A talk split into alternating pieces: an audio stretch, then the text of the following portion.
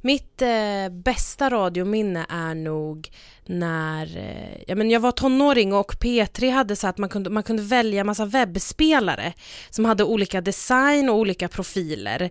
Eh, och så hade jag P3 Star-spelaren, för det var bara hits på den. Och jag kommer ihåg att det var bara så här låt på låt på låt, ingen reklam, jag bara gud vad skönt och bara få lyssna på så här härlig musik. Och det är så roligt för att nu jobbar jag precis med det här och har P3 Star som mina kollegor liksom. Och det är ju fortfarande en webbkanal visserligen men de har inte de här coola gamla webbspelarna. Ehm, men det är ett väldigt så starkt minne jag har. Sen har jag ett annat minne som faktiskt är relaterat till min arbetsplats, mitt program faktiskt, Musikguiden. Ehm, det var långt innan jag började jobba här så lyssnade jag på en liveinspelning som de hade gjort när Anthony and the Johnson spelade på Dalhalla. Jag fick inte åka på den konserten, jag, var, jag kunde inte snarare, inte att jag inte fick, fick få får man ju alltid om man vill. Men jag kunde inte åka på den, jag ville åka på den med min bror, eh, men han var där så jag fick liksom lyssna i efterhand. Och vid det laget konserten var ute på liksom SRs sajt så hade jag och min bror, vi, vi bodde inte i samma stad, jag längtade efter honom väldigt mycket och så lyssnade jag på den här konserten och liksom tänkte på honom. Och jag kommer ihåg att jag skrev till honom på en sån här chatt på datorn och bara åh Sam, det är min favoritlåt, det är den här You are my sister. Jag visste inte att de uppträdde med den varpå han skriver den här låten ska jag spela till dig på ditt bröllop. Och då är det så här, det är typ ett crescendo precis när han skriver det här och det är ett crescendo i konserten, i den här liveinspelningen. Då jag bara börjar toktjuta. Och det är också sån här lyxig grej som jag kommer ihåg att jag tänkte jag bara så coolt att få lyssna på liveinspelade konserter med jättebra ljud. Um, och att det finns liksom ja men gratis, nu betalar mina föräldrar radiotjänst visserligen, eller radioavgiften, men, men eh, ja det var också en sån här det är så lyxig, det är så lyxigt. Så det är nog två starka minnen. Radiofabriken den här veckan med galadrottningen Tina Merabson.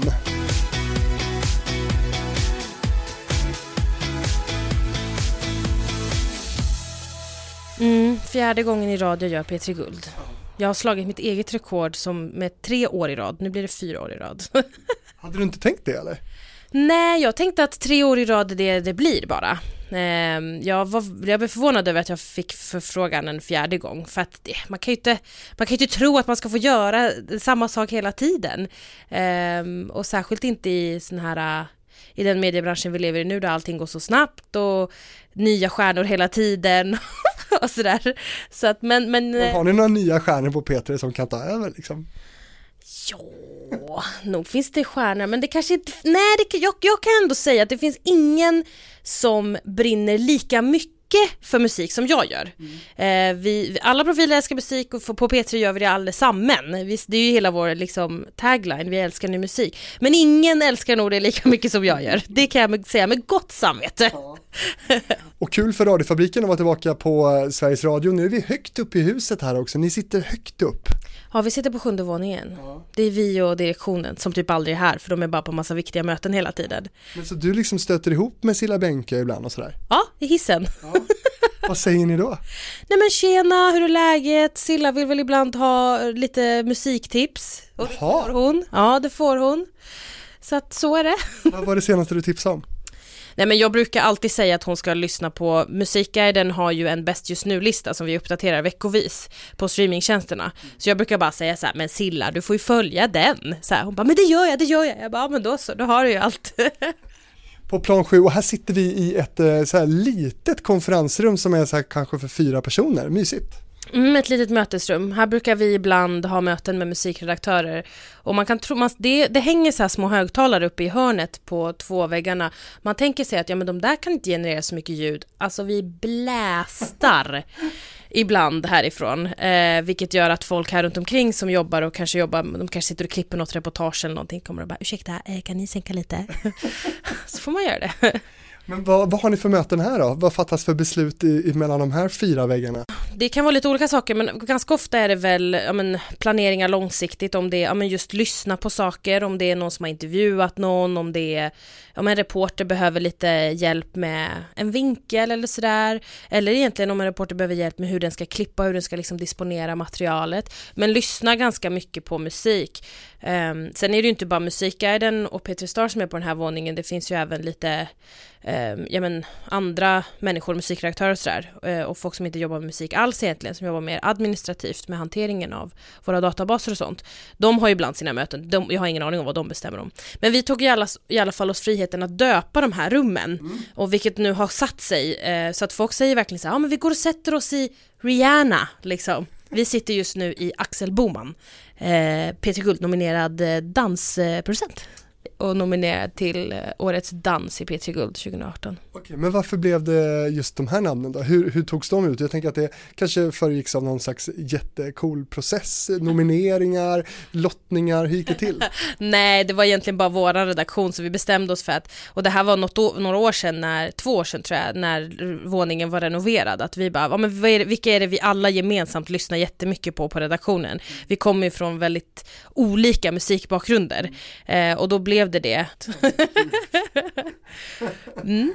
Okej då, men eh, vad kul. Jag tänker så här att första minnet jag har av dig försökte jag fundera ut, men så kom jag nog på att eh, du kanske har liksom smugit dig in i mitt liv lite. Eh, men jag ser ju alltid på Peter Guld, för det är den snyggaste, coolaste galan, på riktigt den är det, den ser ju sjukt snygg ut. Ja.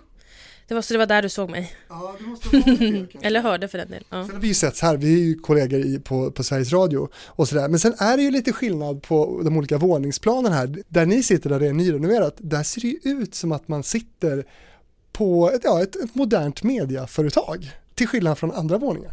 Ja, ja men eh, oftast känns det väl modernt och, och eh, proffsigt men ibland får vi feeling på våra, nu vi har precis flyttat ut en vinylspelare med stora högtalare ut i liksom kontorslandskapet där vi spelar en massa vinyler och det är oberoende av vad det är för dag. Ibland, men på fredagar brukar vi ofta köra liksom streamingtjänster och hits för att få fredagsfeeling. Eh, Har ni AV då liksom? Ja men typ, alltså vi och så här, spelar hög musik, bara vibar allihopa liksom och så ser man, så kommer någon liten chefsnisse eller nissa och bara Ja, ni ser alltid ut att ha det så roligt här. Man bara, ja, jo, så är det att jobba med musik. Det är kul! Ja. Jag vill komma liksom. Varmt välkommen. Det är bara, alltså också så här, har du en vinylskiva du vill spela eller testa så här, kom upp med den. Så här, för att det är, vi har mys, mycket mys just nu. Men känner man inte då också på de här fredagshängen ni har då med vinyl ni spelar, har värsta feelingen, att ni också hade velat liksom knäcka en bärs liksom? Ja, jag vet inte. Alltså jag tycker det, då kan, det, kan, det behöver man inte göra innanför husets väggar tycker jag, inte radiohusets väggar. Då kan man... Det får ni inte liksom. Nej, exakt, det är ju också, men nej, för mig, alltså jag är inte så himla, jag tycker typ att musik, musik ger mig ändå så pass mycket, alltså och det, det, det låter så pretentiöst, det låter också så himla så här, ja men romantiskt på ett sätt. Men jag menar, när jag var, när jag var liksom tonåring och upptäckte musik, det, musiken var ju det som gav mig liksom highs. Men min, men, men liksom min första riktiga såna, sån, eh, vad ska man säga, känslodrog var egentligen musiken. Det kan räcka gott och väl. Nej, men sen har ju vi gjort också ehm, eh, program i P4 inför Eurovision och där har jag ju märkt att du har ju sån otrolig koll på eh, musik och där har vi lyssnat på musik från hela Europa. Mm. Ja. Fan, musik, musik är, jag ägnar så himla mycket tid åt det här. De här senaste fem åren som jag har jobbat med här, att mina öron börjar, jag märker på mina öron att jag jobbar på musik, för att jag hör inte allting. Eh, det börjar pipa lite ibland, liksom, nu börjar jag märka så här, ja, hörsel, försiktigt, det är viktigt det här. Jag har alltid varit så fokuserad på min röst för att man jobbar med den, men man jobbar minst lika mycket med öronen när man håller på med håller på med musiken. Men har du tinnitus? Nej, men det piper Jag har inte varit och kollat liksom, men ibland kan jag få så här små pip. Så nu har jag, nu har jag satt sån här volymgräns på min telefon, mm. så jag inte kan höja för mycket. Mm. Och så har jag alltid öronproppar på konsert. Mm. Eh, på festivaler slarvar jag lite, men jag står inte så långt fram på festivaler heller. Jag är lite laid back, kör lite längre bak. Alltså det upptar så mycket av min tid och vardag. Jag, liksom, det är inte så att jag går inte hem och stänger av inte, jag, jag stänger inte av på bussen, jag stänger inte av på pendeln, jag stänger liksom inte av i mataffären, ingenstans.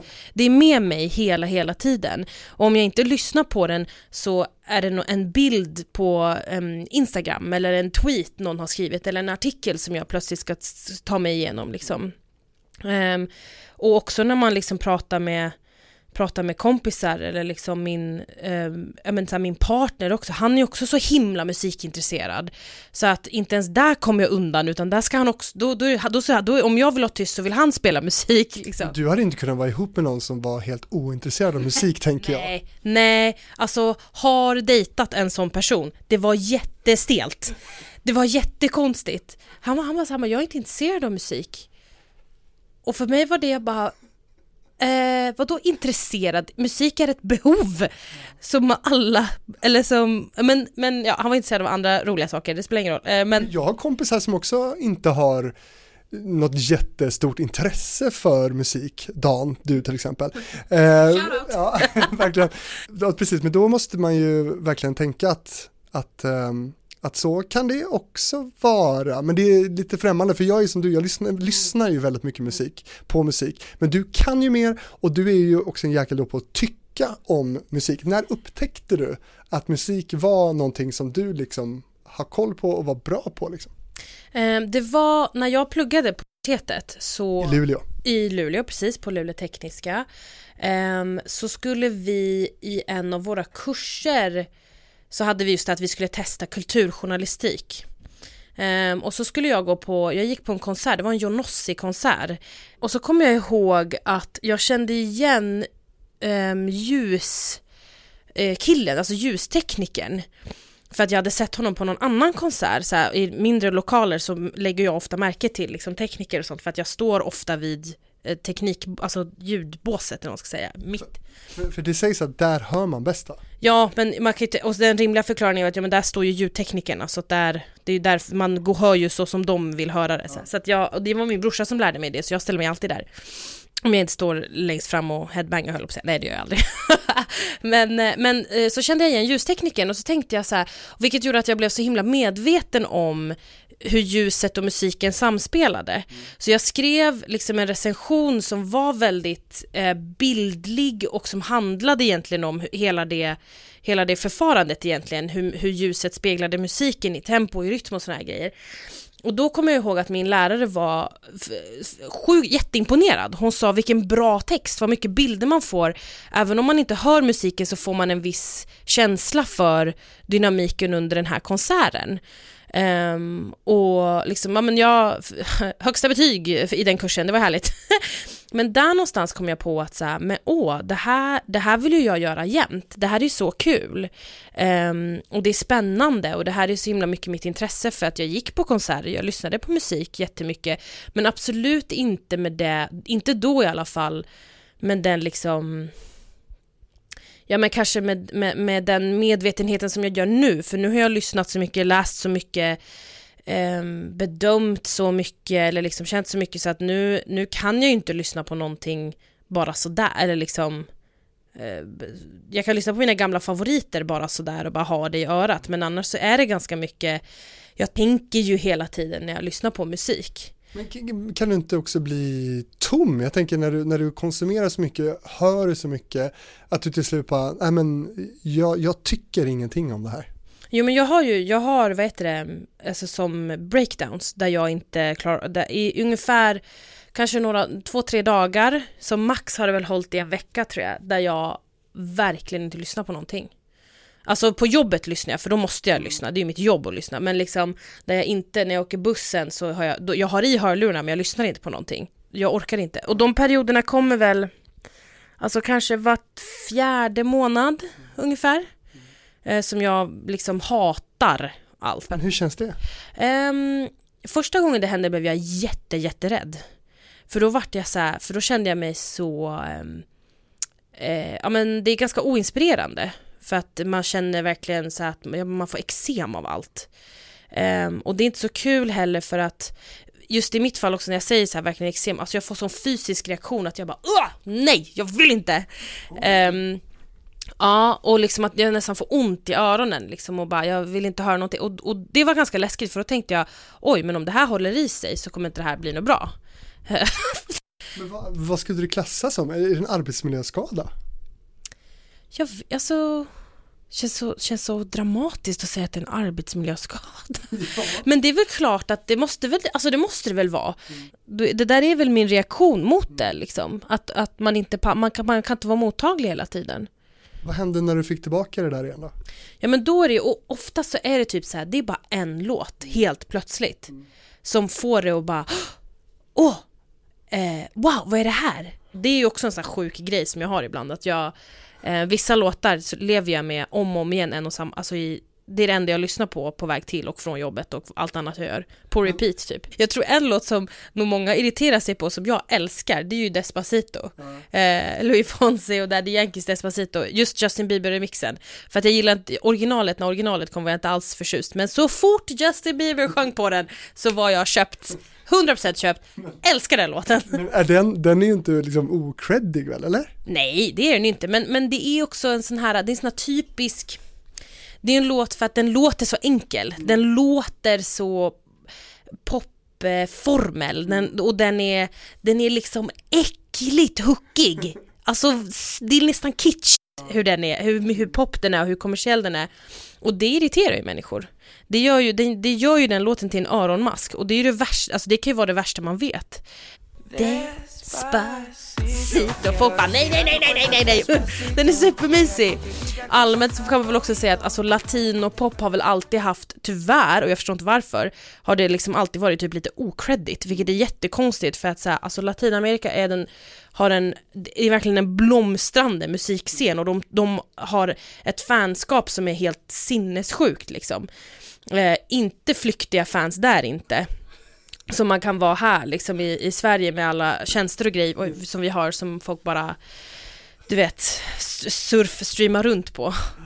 Du vet vilken låt som Justin Bieber har som absolut favoritlåt va? Nej. Alanis Morissette Ironic.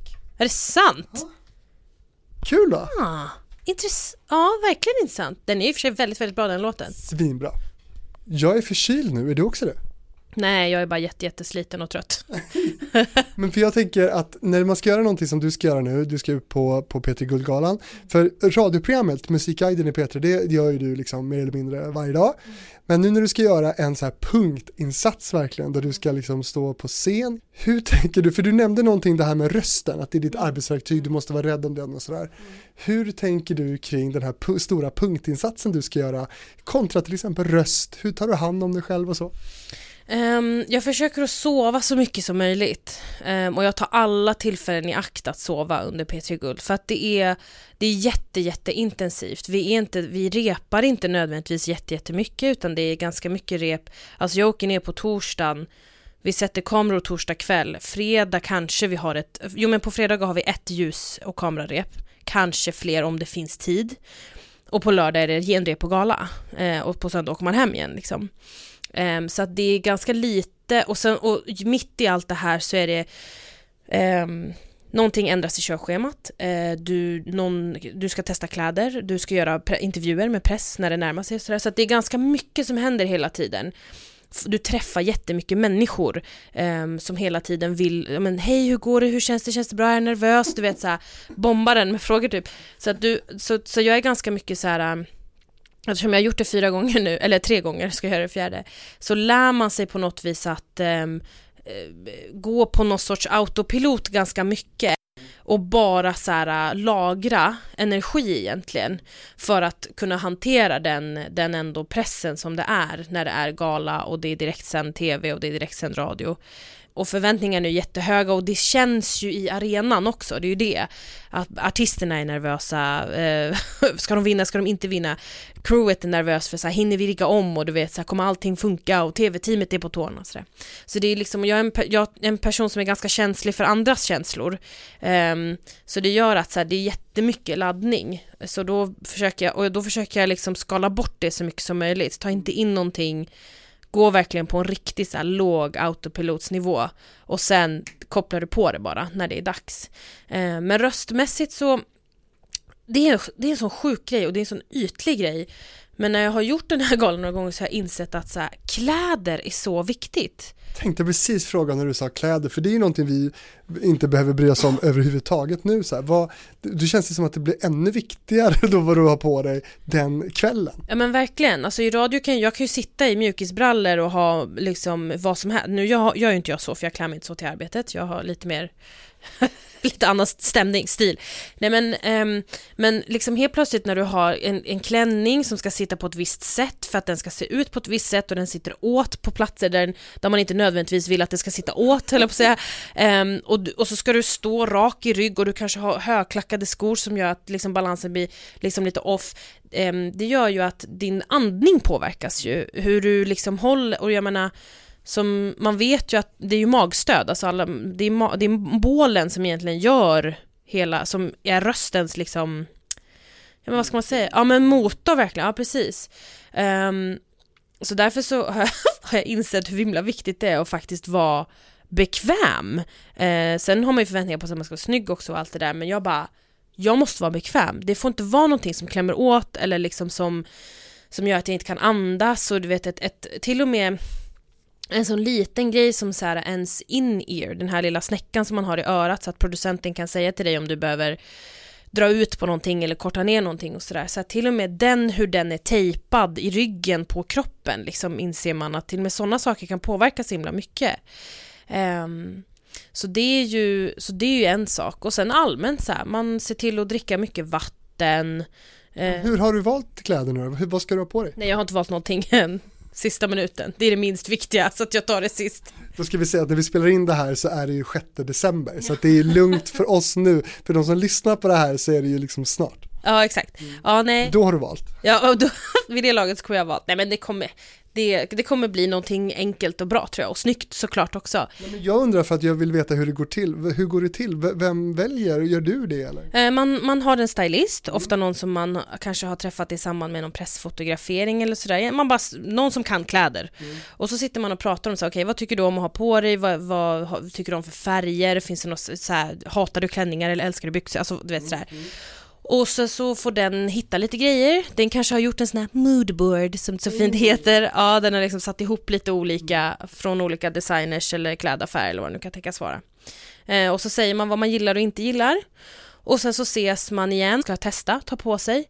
Så då är det bara riva på, riva av, upp, ner, dra in magen, puta ut med rumpan, upp med bröstkorgen, håll in igen, ja du vet sådär. Och så bestämmer man för vad, sig för vad man tycker är kul. Mm. Jag umgås ju inte jättemycket med folk, ju, alltså ju närmare galan det blir, desto mindre hänger jag med liksom polare och sånt där för att dels för att, nej men det är sant, för ja. dels för att jag själv behöver, jag behöver mer tid till att bara ta det lugnt för att man själv man stressar upp sig, man jagar upp sig, det kommer en viss liksom en viss uppladdning, liksom. det är en viss uppladdningsperiod. Och också för att det här är typ januari, alla är förkylda. Det är vinterkräksjuketider, det är allt vad det kan tänkas vara. Så du vet, så här, jag, alla vet också att så här, ja men jag känner mig lite snuvig, I'm sorry, då kommer inte jag hem till dig på adventsfika liksom. För jag, så jag undviker liksom personer som är sjuka då, när det närmar sig. Och ser bara till att ja, men äta och sova nyttigt liksom, eller bra, så att man pallar. Och inte, det är så lätt också att äta massa så skit, ladda upp med godis och så energidrycker och sånt. Absolut inte. Mm. Så naturligt som möjligt, inga så kemiska processer för det är bara det bara gör det rörigt liksom. Tv-produktionen känns eh, synonymt med så en godisskål typ. Ja men det, det ser jag till att jag, jag, jag ska inget godis eller någonting sånt i, mina, i min loge. Mm. Um, hellre typ frukt i så fall.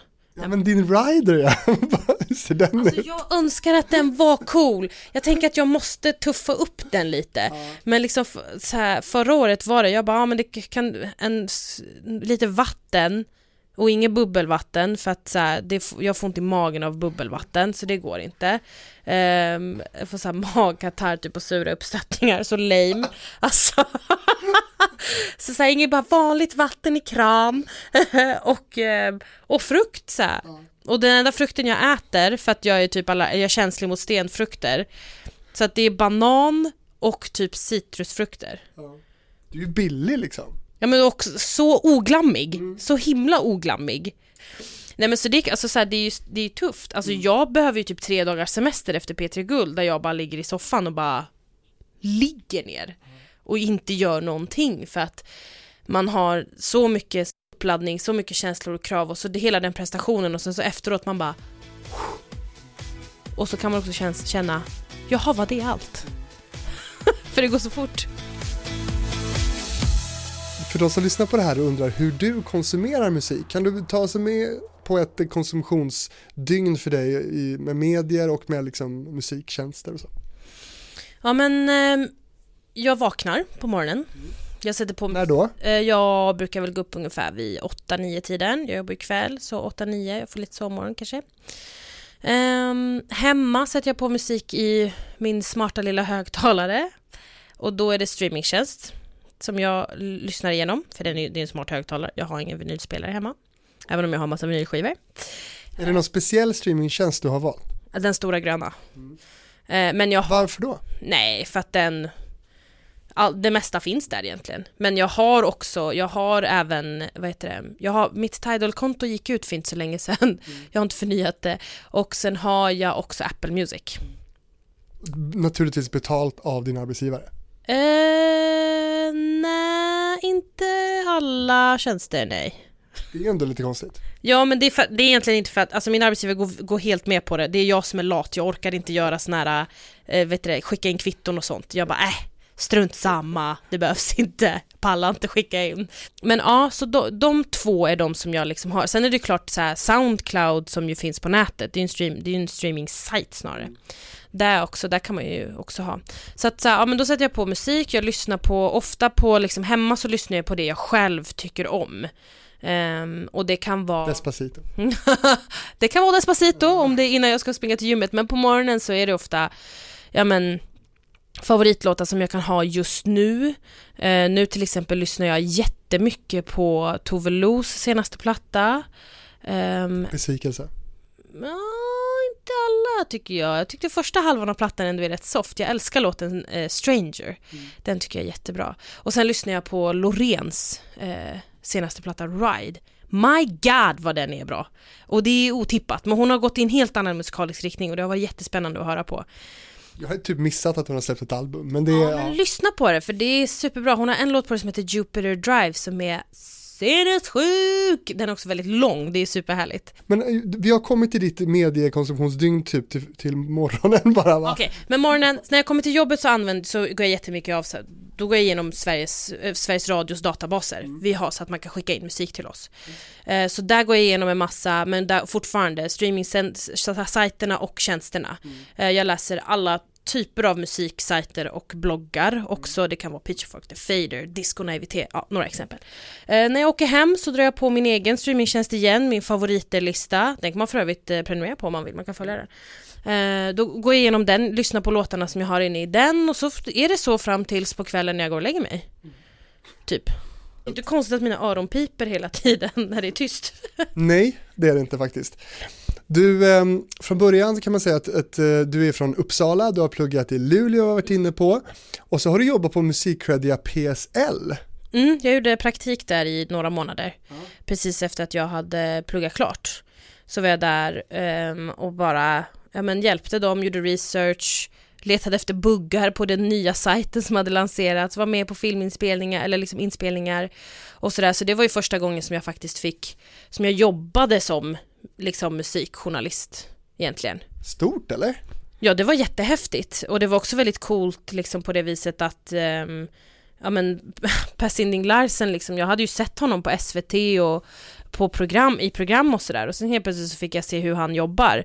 Ehm, sen så Sen så var det ju, jag, var, jag jobbade ju inte så mycket för eller med honom egentligen för att vi hade en sajt att underhålla som egentligen var som en musiksajt så att det var ju mer att jag fick ju också med hjälp av redaktören och sen som var min handledare Sara Martinsson, bless her, älskar henne. Eh, genom henne fick jag egentligen lära mig hantverket att liksom skriva och bedöma musik. Men PSL, hur, hur stor är han liksom i musik-Sverige? Ja, så han och eh, ja, men andra män som liksom Andres Lock och Jan Gradvall, de har ju de har ju hållit på med det här så länge nu. De har ju varit väldigt tydliga röster i, liksom, på, i musikkritikvärlden i Sverige. Um, så det är ju klart, det finns ju jättemånga som verkligen litar på dem allesammen och lyssnar på dem. Um, så, och de har ju verkligen påverkat och de har ju uh, alltså de räknas ju med det i, i så många andra sam alltså musikaliska sammanhang, om det är musikförläggarpris, om det är Grammis, om det är jurysar och du vet sådär. Mm. Så det är klart att de har betytt saker, men det är ju det är ju, finns ju alltid generationsskiften liksom. Och det finns alltid andra personer, liksom Ametista Sordigan har betytt jättemycket för hiphop-Sverige. Um, och hon kommer ju någon helt annanstans ifrån och kanske inte riktigt är i liksom den, eftersom hon är nischad också på ett annat sätt så kanske inte hon är i samma kaliber, men jag skulle vilja sätta henne där uppe med de här rockrävarna, mm. eller rockgubbarna. Liksom. Hon är väl creddig? Självklart är hon det, främst har hon ju en, en väldigt, väldigt, väldigt mycket kunskap. Mm. Och sen har du naturligtvis då varit eh, på Uppsala Nya Tidning, men det kanske inte alla vet är att du också varit på Uppdrag granskning. ja, det var en jättekort praktik. Ja. Eh, det var två veckor där jag gjorde research för Uppdrag gransknings redaktion i Luleå. Um, där det var en... Vad avslöjar du? Nej men det var en kopplerihärva, jag tror till och med avsnittet hette kopplerihärvan. Det var en massa män då som hade köpt sex och min uppgift var egentligen att se om de här personerna var, hade, var dömda för andra brott också. Så jag satt egentligen och hörde av mig till en massa tingsrätter i hela Sverige. Mm. Um, och kollade upp deras, liksom, ja men det är offentliga handlingar allting, men kollade upp vad, vad de hade liksom sysslat med för andra saker, också om de var dömda för någonting eller utredda för någonting och sådär. Um, så det gjorde jag, kommer jag ihåg. Fick också cred, men uh, de skrev inte ut hela mitt efternamn för de bara, det ser inte bra ut, det är för, det är för svårt för tv. Så i det avsnittet står det Tina Mer, alltså M-E-H-R, inte Tina Merafsson. Du, du skämtar? Nej, och jag visste inte, jag var ju liksom, vad, vad var jag, typ 20? Jag visste inte vad jag skulle, jag bara, Åh, skriv Tina Mer då, jag heter det på Twitter, okej. Okay. Så att, men efter det så, så har jag sett till att det alltid står Merafsson. Det här är ju så konstigt va? Grejen var så här också, det var nog lite, ja det här med att jag bara var där i två veckor och jag hade en ganska liten uppgift men jag fick ju verk, verkligen stor inblick i hur de jobbar liksom mm. under de här två, för de var ju väldigt snälla med att faktiskt låta mig vara med och liksom förstå processen och förstå hur viktigt det är med källor och liksom källskydd och sådana saker. 2015 tävlade du också i På spåret, det är lite goals. Det är det sjukaste. Ja, det är det sjukaste. Åh oh, gud alltså. Jag förstår inte i mitt liv hur det, hur det gick till, men det hände. Ja, ja. Hur gick det till?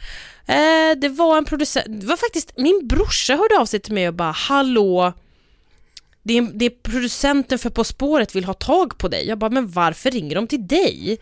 Eh, och så, så fick de tag på mig till slut i alla fall och eh, bad mig göra lite tester innan. Man får lite så här som allmänbildande, ja men så här, verkligen prov typ som man ska eh, svara på och skicka in till dem.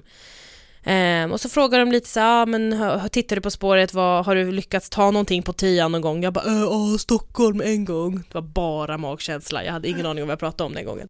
Men, men så fick jag vara med och så är man, just det, man blir ihoptussad med någon om man inte har en idé om en egen partner. Mm. Och så får man gå och provfilma. Och... Hade du ingen idé om egen partner? Nej, för jag var, jag bara, jag, alltså ingen av mina kompisar, okej okay, jo jag har, nu gud om mina kompisar lyssnar det kommer bli så sura jag bara, ingen av mina kompisar är tillräckligt smarta, men jag har ett par som är det. Men nej jag visste inte riktigt. Eh. Silla skulle du väl sagt? Ja men ja, då var jag faktiskt inte kompis med henne riktigt så jag, jag vågade liksom inte, plus att hon är ju alltid så upptagen. Så, att, mm. äh, men så jag blev ihopsatt med Aino Trosell i alla fall, en författare och en helt underbar person som också, som hon kunde också jättemycket. Och min, mitt mål med På spåret var att jag ska, inte, jag ska kunna svara på alla musikfrågor. Mm. Vilket vi lyckades ju med. Mm. Jag och Aino satte typ alla musikfrågor också, då var jag såhär, okej okay, då kan jag gå härifrån med min värdighet mm. och känna mig okej, okay. min karriär kommer inte förstöras av det här. Det var jätteroligt. Står det i ditt CV? Nej, jag har inte uppdaterat mitt CV på hur länge som helst, jag måste kanske göra det. Men när du gör det, kommer det stå med där? Ja! Det och Petri Guld. Boom! Ska vi ta någon lyssnarfråga? Kör i vind. Okej, okay. eh, det är Daniel, han säger så här, han frågar så här, Jag vill höra vad hon tror om dansmusiken och den märkliga utvecklingen som den har haft de senaste åren. Arena-DJs gör akustiska ballader, den kommersiella housen har i stort sett försvunnit och verkar ha ersatts av pop. Vad händer? När får vi dansa igen? Eller ska vi inte göra det mer? bra fråga, bra observation också, verkligen. Um, men det är också väldigt, åh oh, det är knepigt det här mm. att svara på. Alltså det är ju, grejen var så här, när Daft Punk med senaste plattan Random Access Memories bestämde sig för att gå analoga, då hände ju någonting. Då skulle ju alla plötsligt vara analoga. Och Avicii skulle göra EDM-musik med, alltså elektronisk dansmusik med country-inspiration typ så här. Alltså det var ju helt, man bara vad, nu, vad håller all nu tar ni en riktning som jag inte riktigt förstår. Precis som lyssnaren här då. Um, men jag tror, du vet, det var så himla, det var så mycket där ett tag som var, och, och housemusiken också för den delen, jag tror fortfarande den lever och frodas, men den kanske inte riktigt når så kommersiellt och särskilt inte över hit till Sverige, utan där är det, det är nog lite för nischat och där, då får man liksom, då får man med internets hjälp, tack gode gud för internet, eh, hitta liksom de grejerna lite mer underground och på så här sajter och sånt som man, som man kanske kan följa eller andra eh, ja, men artister som man vet sysslar med det här och typ frågar dem om tips eller så via Twitter eller vad allt vad det kan tänkas vara. Men dansmusiken är inte död? Nej, den är inte död, men den, den är ju ett ständigt skifte och det är för att man också märker att så här, det är så trendkänsligt hela mm. tiden, så det tar jättesnabbt in nya, ja men tropical house ett tag och nu är det mycket så här reggaeton och dancehall och afrobeat-stämningar. Vi kommer komma tillbaka till när det är lite mer den här original ljudbilden från typ Chicago och så här, ja men Detroit och allt vad det kan tänkas vara. Det kommer, men det är verkligen, det är ett skifte hela tiden och det kanske också behövs för att det ska vara, för att den här scenen ska leva och fortsätta, för att folk faktiskt ska fortsätta dansa. Vi kan inte dansa till samma bit hela, hela, hela, hela, hela tiden. Det måste komma in nya influenser. Jag tror det i alla fall. Men not min vän, det kommer. Där hör du Daniel, det, det kommer. Um, vi måste prata lite om musik i radio nu också. Eh, mm. Vi kanske ska förtydliga det att det är ju inte programledarna i radio som väljer musiken i radio. Förutom om man heter Tina Mehrafsson, för ja, då väljer man. alltså, hur mycket påverkar du då eh, dina musikredaktörskollegor eh, på P3 och hur mycket får du faktiskt välja det, det man hör i Musikguiden? Alltså i Musikguiden, vi har ju två timmar liksom tablåtid, där väljer ju faktiskt vi i redaktionen, det är inte jag som sitter och väljer personligt. Utan vi väljer redaktionen exakt allt vi ska spela under de här två timmarna. Mycket är ju också beroende av, så här, men har man en gäst så spelar man ju dens, några av deras låtar. Har man ett reportage eller liksom bevakar vi någonting, ska vi göra en analys av någonting, är det en trendanalys, ja men då spelar vi ju de låtarna såklart. Så det är ju väldigt beroende av innehållet. Ja, vi har ju vissa policies med hur mycket svensk musik det är vi ska eh, liksom försöka spela och vi ska rikta oss åt. Eh, vi försöker alltid ha livemusik, alltså liveinspelad musik eller direktsänd livemusik eh, om vi har en artist som vill bjuda på det. Eller om vi har ett session. Um, så liksom vi bestämmer ju allting själva men sen så i andra radioprogram på P3 så är det musikredaktörer som lägger musiken, som lägger låtarna. Mm. Och där är inte jag någonting och pillar och bara nej, nej, nej, den här låten ska utan ingenting, utan det är i så fall om, om det skulle vara så att ett program säger så här, men kom, kom och berätta om det senaste i musikvärlden ja då går jag dit och så tar jag med mig en låt som de kan spela i så fall. Mm. Men musikredaktörerna, vi har ju väldigt mycket kontakt med varandra, även om vi bestämmer helt själva för att vi bevakar musikvärlden så är det ju såklart att vi pratar med varandra och de kanske kommer säga okej okay, men torsdag klockan 19.57 kommer det en ny låt med Bieber, säger vi då. Eh, ni är först i Sverige med att spela den, så var beredda på att den kommer liksom. Eh, så, så den typen av liksom kontakt har vi ju alltid satt för de har ju det huvudsakliga ansvaret för liksom musiken i kanalen. Men, Men det där är väl ett jobb som, som du skulle älska att ha? Jobba som musikredaktör på Sveriges Radio, eller? Fast jag menar, jo, jo, fast jag är... Jag gillar ju också att prata om musiken, det gör ju inte, det gör ju redaktörerna visserligen i musikredaktörsprogrammet på fredagar. Men, men eh, för mig är det mer av vikt att faktiskt um, prata om texter, prata om ljud och liksom hela alltet mer än bara bestämma vad folk ska lyssna på liksom. Det är, jag, vill, jag vill gärna prata om ett varför, sätta det i en kontext, eh, liksom förklara vad det är som är grejen med den här låten och varför det är en grej nu. Musik i radio, det påverkar ju lyssnarna så sjukt mycket, det är en stor del av innehållet. Eh, engagemanget är jättestort, enormt kanske man skulle kunna säga. Eh, och jag får ju mer lyssnarreaktioner när jag avar en låt fel och säger invisible istället för invincible eller tvärtom. Mm. Typ så, än när man berättar om viktiga saker liksom. Mm. Hur ser du på, på det?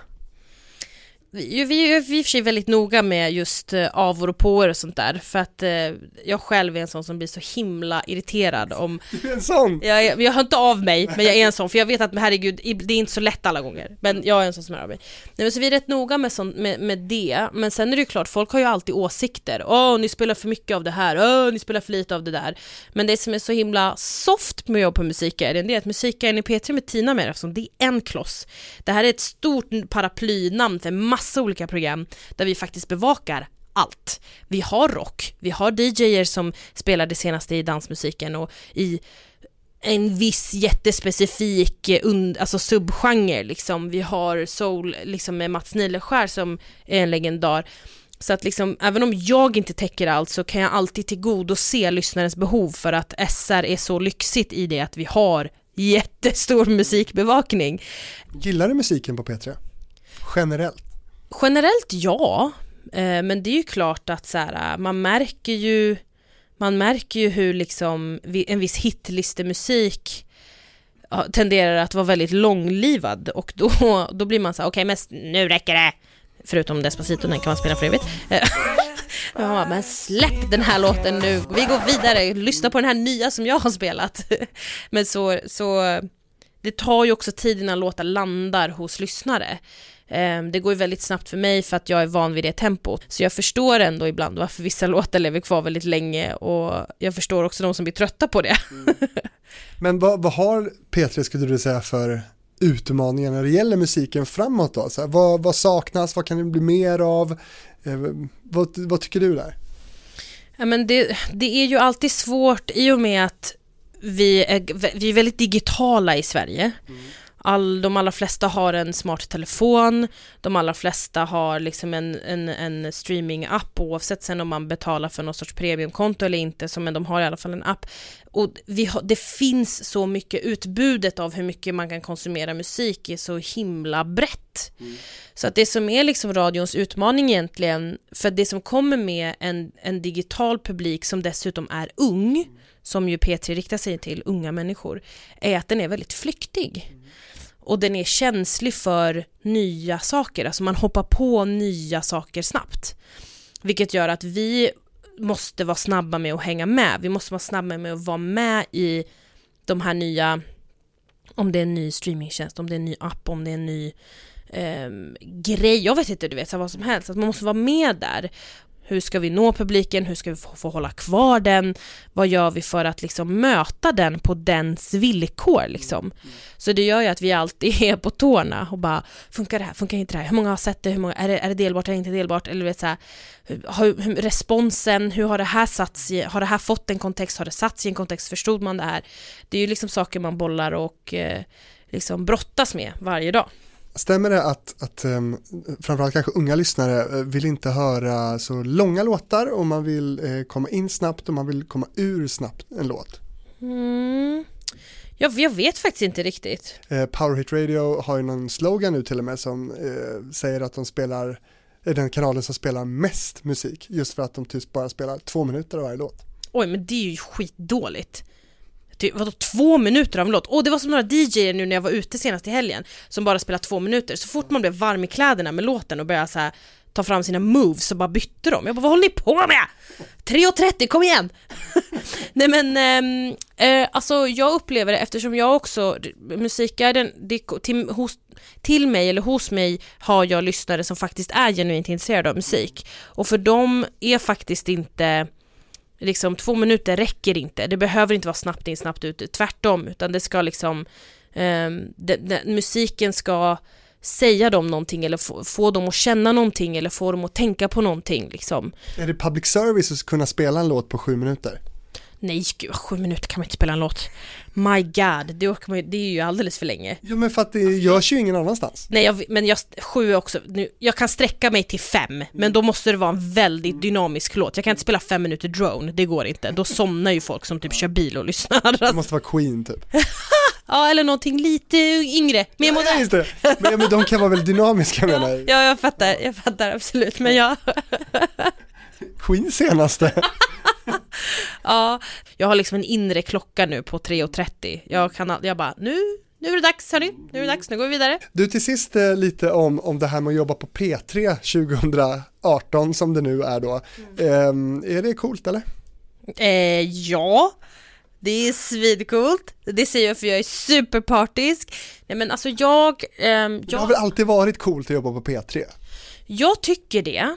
Eh, men mest, för min del så handlar det, alltså det, man kan säga vad man vill säga om anställningsformer, om vad som händer och att det är så knepigt och att mediebranschen allmänt är en väldigt tuff bransch, absolut. Men för min del, när jag pluggade journalistik, och det kanske är superidealistiskt, men jag vill ändå, de allra flesta som ger sig in i journalistiken är riktiga idealister och så här, jag ska förändra världen, typ. Um, och där vill jag ändå påstå att så här, då, då är public service platsen du ska vara på om du går in i journalistiken med den, med den insikten.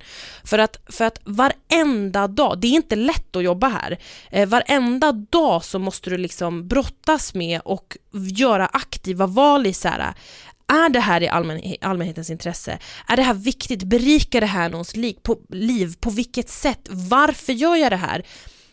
Um, ifrågasätter jag Alltså hela tiden det här ifrågasättandet. Och det för min del är, det så jäkla jäkla jäkla viktigt. För att sen kan jag också Det betyder att när jag har stängt ner studion och gått hem härifrån Så vet jag att jag har gjort någonting där jag har ryggen fri. Jag har gjort någonting där jag vet att jag Det här är Det här har varit i, i mitt anseende och mina kollegors anseende, vi är ju ganska många För För liksom lyssnarens bästa. Vi har alltid haft lyssnarens bästa och lyssnarens intresse i, i första hand i, på, och också i, som svar och motivering på varför man gör det här. Det har inte kommersiella kanaler. De har betydligt, an, de har, det kanske finns folk som jobbar på kommersiella kanaler som har lyssnarens intresse som första liksom, hands motivering. Men det är allt som oftast en massa annat skit som, som driver dem fram. Och det kan låta så jäkla PK, men det är supersvårt att få till det. Men det är så jävla kul när det händer. När man vet att man kan gå hem och bara Mission accomplished. Hej då! Jag har gjort mitt jobb. Hur ser ditt avtal ut med, med Sveriges Radio? Jag är anställd på heltid. Eh, fast sedan två år tillbaka. Eh, och eh, Vilket inte många är på P3 va? nej, det är inte så lätt på P3 tyvärr. Men de har, de, när jag blev det så hade man ju gjort liksom utredningar och insett att det behövs liksom lite mer lite mer fasta tjänster för att liksom den här kanalen ska kunna hålla den kvaliteten som det håller. Och eh, det är den dealen jag har, att jag är liksom heltid här. Om jag ska göra någonting annat eh, så behöver jag ha liksom, eh, godkännande från min arbetsgivare. Liksom, om det är konkurrerande verksamhet. Det är ju så här, jurister på SR som håller alla regler och sådär. Men ja, det är väl att jag, jag är med som expert liksom, i paneler och sådär. Eh, I egenskap av musikjournalist och Sveriges Radio-anställd. Liksom. Trivs du? Hur lojal känner du dig? Är du öppen för andra förslag? Jag är alltid öppen för andra förslag men det är också, jag är fantastiskt lyckligt lottad på den platsen jag är. Jag har en superbra chef. Jag har, en, jag har superhärliga kollegor. Jag har ett jobb som efter fem år fortfarande känns kul och underbart. Även om det vissa dagar är så här böh. Jag vill vara rik och ligga på playan. Men det känner ju alla. Men liksom, jag mår bra här, så att därför så är det så här, jag är öppen för alternativ, men det är svårt att komma med någonting som knäcker det här alltså. Men precis, det, det man saknar här kanske är eh, pengarna, för man tjänar inte jättebra på, på Sveriges Radio. Vet du vad du tjänar? Jag vet väl vad jag tjänar? Ja, Det... men så här årsinkomst liksom. Jaha, nej, årsinkomst vet jag inte. Den står där. Det står där. Okej, 2016 var min årsinkomst 401 700 kronor. Vad tycker du om det? Eh, alltså jag vet inte, jag räknar inte så mycket årsinkomst. Jag tänker typ att så här, jag lever rätt soft. Jag saknar inte nödvändigtvis pengar. Jag lever min vardag så som jag vill leva den. Men stämmer den här summan överens med liksom vad du tycker om så här att du är värd? Men det är ju en jättekonstig fråga att svara på. Nej, jag är värd mer. Är inte det en jättebra fråga? eh, kan, men jag vet, nej, alltså jag, men vadå, va? Ja. Du har väl ett, ett, eh, yrkesmässigt och marknadsmässigt värde liksom?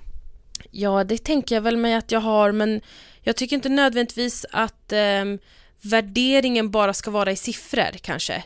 För mig är det faktiskt viktigare att jag är på ett ställe där, för jag har jobbat på en arbetsplats där jag hade en fruktansvärt vidrig och härskarteknisk chef. Jag är rätt nöjd, jag tycker att det finns andra kvaliteter och andra saker som ett jobb ger mig. Till exempel så ger det mig så otroligt mycket när jag är ute på festivaler och träffar publiken. Eh, det hade inte jag haft om jag inte hade haft den här plattformen, liksom, eller haft det här programmet såklart. För ingen hade vetat vem jag var om jag inte hade haft det här programmet. Ehm, och just att så här, jag har en chef som är väldigt stöttande, som tar hand om mig, som förstår mina ambitioner, mina viljor. Så därför är det så här, den där siffran jag lite så här, jag kan leva mitt liv, jag kan ha det soft, jag kan köpa det jag vill köpa när jag vill köpa det, jag kan lägga undan pengar om jag nu lyckas göra det, jag är sämst på att lägga undan pengar. Ehm, men liksom, och, och tack och lov jobbar jag ju som jag, jag i min arbetsroll ingår bevakning av att, av liksom liveuppträdanden och konserter och sådär, så jag kan liksom ofta gå på konserter och sånt och motivera det med arbete. Så att liksom, ja men man kan akkreditera sig till exempel och sådär. Och för min del så är det betydligt viktigare än vad jag hur mycket skatt jag betalar på, min, på den summan lön jag får. Liksom, där är jag lite så här, ja ja, bara jag kan betala hyran och ha det soft typ. Och ha kul på jobbet. Ja, och det har jag ju så att nöjd och glad. Precis, och nu är det gala som gäller för dig. Petri Guld, när och var? 20 januari, Partille Arena och i SVT1 och Sveriges Radio P3. Grymt. Eh, Tina Merafsson, är det någon som du tycker jag ska träffa i radiofabriken? Oh, alltså Mats Nileskär ändå. Fan vilka historier han har. Jag höll på att börja gråta när han berättade om när han under ett pressevent eller någonting hälsade på Michael Jackson. Det var, jag, jag bara, jag, jag går härifrån nu, jag orkar inte, det här går inte. Det var stort. Din husgud. Ja, exakt. Tack för att du var med i radiofabriken Tina Merafsson. Tack för att jag fick vara med, det var superkul. Din första podd. Ja, se där. Efter fem år i branschen va? Då händer det.